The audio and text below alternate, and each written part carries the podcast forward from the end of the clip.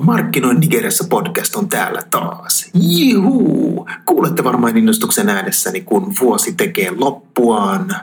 Markkinoin Nigeriassa podcast on nyt tänä vuonna myöskin tullut joulukuuhun. No, tänä vuonna on ollut hyvin mielenkiintoinen vuosi kaikin puolin. Koronavuosi tekee päätöstänsä. Saa nähdä, millainen ensi vuodesta tulee. Voisin kuvitella, että alkuvuosi ainakin mennään vähän näissä samoissa merkeissä. Eli kun katsoo maailman tilannetta, niin korona villitsee ainakin Eurooppaa, jossa tämä on hyvin vakavasti. Täällä Nigeriassa niin korona ei niin hirveästi katukuvassa näy. No okei, testausta tehdään vähemmän ja yleensä melkein matkustavia testataan – mutta todellakin niin aika vapaata meininkiä, raflat on auki, paikat on auki, biitsit on auki ja mikä siinä jouluun tunnelmaa on luvassa. Jos vielä talous voisi hieman paremmin, niin kaikki olisi melkein hyvin. No, mutta elossa on hyvä olla ja mitään ei pidä pitää itsestään selvänä varsinkaan tänä vuonna, joten mennään eteenpäin. No, mutta ei puhuta koronasta, siitä tulee joka tuutista, niin puhutaan jostain muusta. Eli tämän kerran jaksossa niin haluan puhua vähän Nigerian syntyneistä klustereista, jotka ovat syntyneet ilman valtion tukea. Tai jopa voisi sanoa toisinpäin, valtion vastustuksesta huolimatta. No, mitä ja minkälaisia nämä klusterit ovat? No ensimmäisenä, jos voisin mainita tämän Aban kenkä- ja vaateklusterin, joka sijaitsee Nigerian itäosassa. Toisena Otiba tietokonekylä, eli paremmin sanottuna Computer Village. Lagosissa äh, Nollywood kanssa syntyy klusterista tänä päivänä levinnyt joka paikkaan. Kanon osavaltion nahkaklusteri, Nuennin varaosaklusteri, eli konevaraosia, auton varaosia varsinkin, ja Onitshan muoviklusteri. Nämä on ehkä ne kaikkein tunnettuimmat Nigeriassa olevat klusterit. Ja nämä on tosiaan klustereita tai keskuksia, jotka on periaatteessa rakennettu yrittäjävetoisesti ilman suurempaa valtiovallan tukea tai kannustusta. Enemmänkin näitä on yritetty estellä ja vainota, varsinkin esimerkiksi veroista johtuen. Valtio ei ole kuitenkaan pystynyt samaan tai rakentamaan jotain näin pysyvää. Eli kuten me tiedetään, niin julkisella puolella menee yleensä näin. Kysyntä ja tuotanto ei kohtaa, kun ei ole omia pelissä. Virkamiehet eivät vain monesti pysty tekemään tällaisia pysyviä rakenteita, yrittäjävetoisia rakenteita, kun ei tosiaan ole no skin in the game. No, mennään sitten eteenpäin. Ja monesti näissä on takana ollut tämä oppisopimuskoulutusmallinen ratkaisu. No, okei, okay, otetaan nyt muutama tarkempaa käsittelyyn. Ensimmäisenä hyvä esimerkki on tämä Lagosin Otiba tietokonekylä eli Computer Village, joka on isoin ICT-hubi koko läntisessä Afrikassa, jossa on noin 3500 liikettä, jotka suorittavat aika hemmetin monta transaktiota päivässä. No paikka tuottaa noin 1,5 miljardia liikevaihtoa, eli noin 3,5 miljoonan euron myyntiä päivässä. Koko paikka syntyy jotenkin vahingossa, kun elektroniikan maahantuojat, varsinkin tietokoneiden varanosien maahantuojat, alkoivat tehdä yhteistyötä paikallisten koneiden ja varanosien asentajien kanssa – ja nämä siis osas tosiaan korjata näitä koneita ja siitä syntyi tämmöinen symbioosi, joka on kestänyt tähän päivän asti. No Lakosin osavaltio jahtasi näitä tyyppejä tosi pitkään, eli kun siellä myytiin laittomia ohjelmistoja, muita tavaroita ja tietenkin jätettiin monesti myös verot maksamatta. No, kuitenkin ennen mitä myöhemmin niin paikka alkoi sitten itse ohjaamaan tai reguloimaan toimintaa, kun huomasi, että ei kannata olla valtiovallan kanssa nokkatusten. No olihan se totta, että paikassa toimi paljon rekisteröimättömiä bisneksiä edelleen jonkun verran, mutta eipä valtiovalta tai yhteiskunta ole pystynyt tarjoamaan oikein parempia mahdollisuuksia bisneksen tekoon, eikä tänä päivänä, ei vieläkään. No, oli aika milloin tuossa paikassa, muistan aikoinaan, noin kymmenen vuotta sitten, kun siinä myötiin hirveä määrä väärennettyjä Nokian puhelimia se oli hauskaa aikaa siinä mielessä, että Nigerian myydyin puhelin oli tämä Nokian puhelin ja sitten toiseksi myydyin puhelin oli väärennetty Nokian puhelin.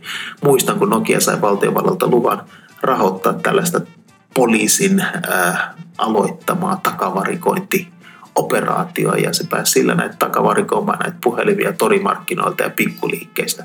Se oli aikamoista meininkiä, kun jossain hemmetin FBI-leffassa oli yhdellä reissulla mukana, mutta se onkin ihan sitten toinen asia. Ja siitä saisi varmaan oman podcast-jakson. No, tämä Computer Village lähti sitten tosiaan aikoinaan hirveisen kasvuun, kun PC-koneiden kysyntä räjähti ja nyt paikka tunnetaan myös siitä, että sieltä saa minkä tahansa puhelimen tai tietokoneen ostettua suht järkevään hintaan. No se oli ensimmäinen tällainen esimerkkiklusteri, eli tämä tietokone Village. No ABA, kenkä ja jalkinen klusteri on tosi kanssa mielenkiintoinen tapaus. Se on ollut olemassa noin 50 vuotta ja tästä on tullut melkein enemmän kulttuurikeskus kuin tällainen bisnesklusteri. Siis paikallinen nuoriso todellakin kasvaa tähän klusteriin mukaan. Heistä tulee vaate- ja kenkätehtailijoita oikeastaan ilman mitään virallista koulutusta. ABA-klusterissa tehdään noin miljoona paria kenkiä päivässä. Siellä tehdään noin 60 prossaa Nigeriassa valmistettavista kengistä ja todella merkittävä määrä menee myös vientiin.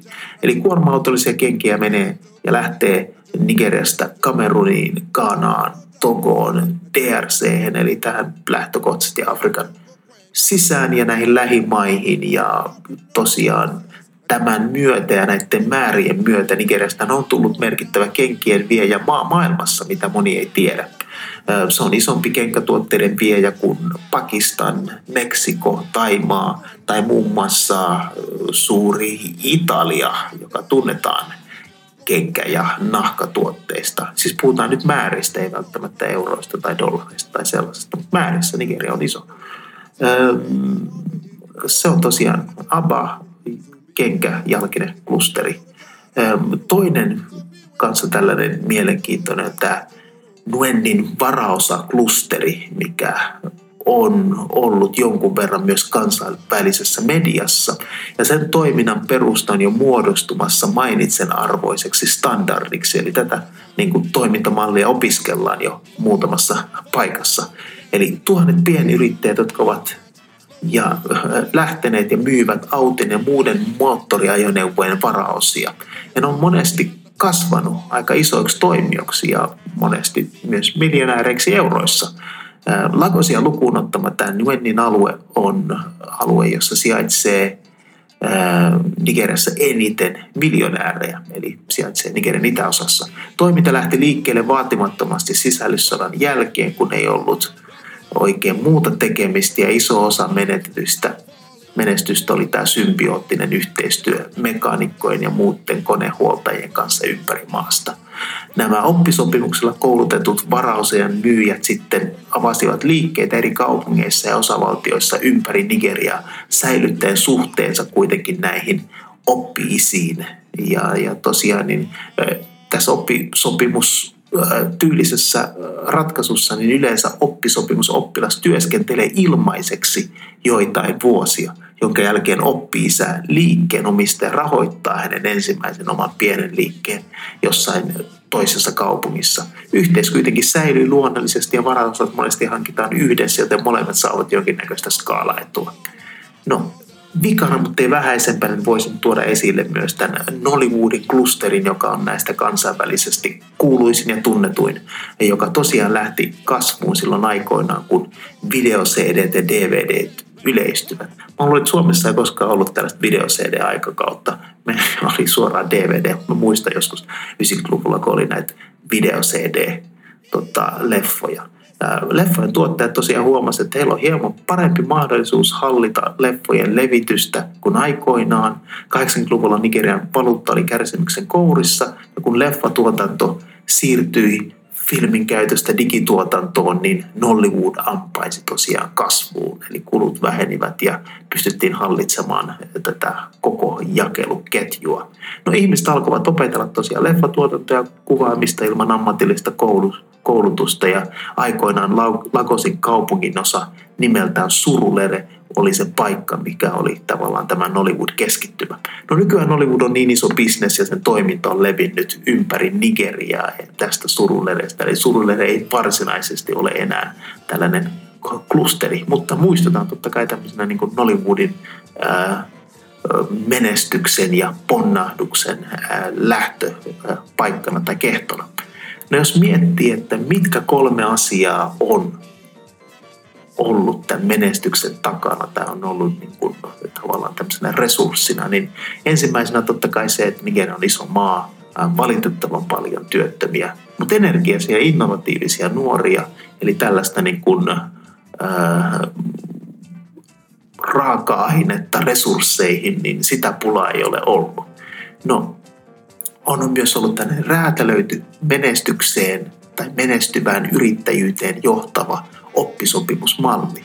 Ja tämän asialla, tämän niin kuin avulla on tosiaan palkattu töihin oppijoita enemmän kuin työntekijöitä selkeällä sopimuksella, että oppiajan jälkeen he laittavat oman puljun eli firman pystyyn. No, kolmas asia, minkä mä oon huomannut, kun tätä vähän selvittänyt, niin klusterin sisällä on tällainen vallitseva luottamuksen ilmapiiri, jolloin moni sai tuotteita myytiin hyvin eroisilla rahoitusmekanismeilla, koska pankit ei sitä monesti rahoittaneet. Ja tänä päivänäkin, jos ei yhdestä liikkeestä löydy jotain puhelinta, niin mennään suoraan ja saman tien kaverin liikkeeseen ja haetaan sieltä se puhelin ja todennäköisesti mahdollinen voitto sitten jotenkin jaetaan kesken. Mutta tämä on aika mielenkiintoinen. Ainakin nämä kolme asiaa mä oon suoraan tunnistanut. No, laajalti yhteistyötä tekevät yrittäjät harvoin kokee henkilöstöpulaa, varsinkin Nigerian tyyppisessä maassa. Ja tosiaan monesti kaikkein koulutettu työvoimahan ei ole sitä, mitä kaivataan esimerkiksi tällaisessa klustereissa. On monesti myös aika edullista ottaa nuoria juuri koulusta päässeitä tällaisiin sopimuskoulutuksiin ja yritystoiminnan helppoudella näissä klustereissa on myös iso merkitys. Monesti ei ole tarvinnut rekisteröityä, ei ole tarvinnut maksaa verojakaan, eikä eläkkeitä. Varastotilaa jaetaan, myös toimistotilaa jaetaan, mutta varsinkin tietoa ja taitoa. Ja se on ollut avainasia näiden klustereiden menestykselle. Eli valtiovallan toiminnasta huolimatta tai jopa heidän vastustuksesta, niin Nigeriaan on syntynyt tällaisia merkittäviä klustereita, joita on tosi mielenkiintoista niin kuin tarkkailla ja on paljon isompia kuin monesti luullaan. No, mutta tässä tällä kertaa Markkinoin Nigeriassa podcast.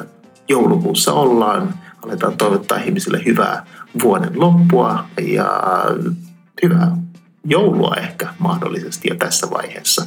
No mun nimi on Nolu Rahe, Markkinoin Nigeriassa podcast. Nähdään taas. Moi!